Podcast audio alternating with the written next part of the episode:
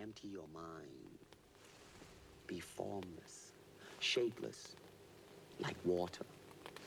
Now you put water into a cup, it becomes the cup. You put water into a bottle, it becomes the bottle. You put it in a teapot, it becomes the teapot. Now water can flow or it can crash. Be water, my friend. Be water, my friend.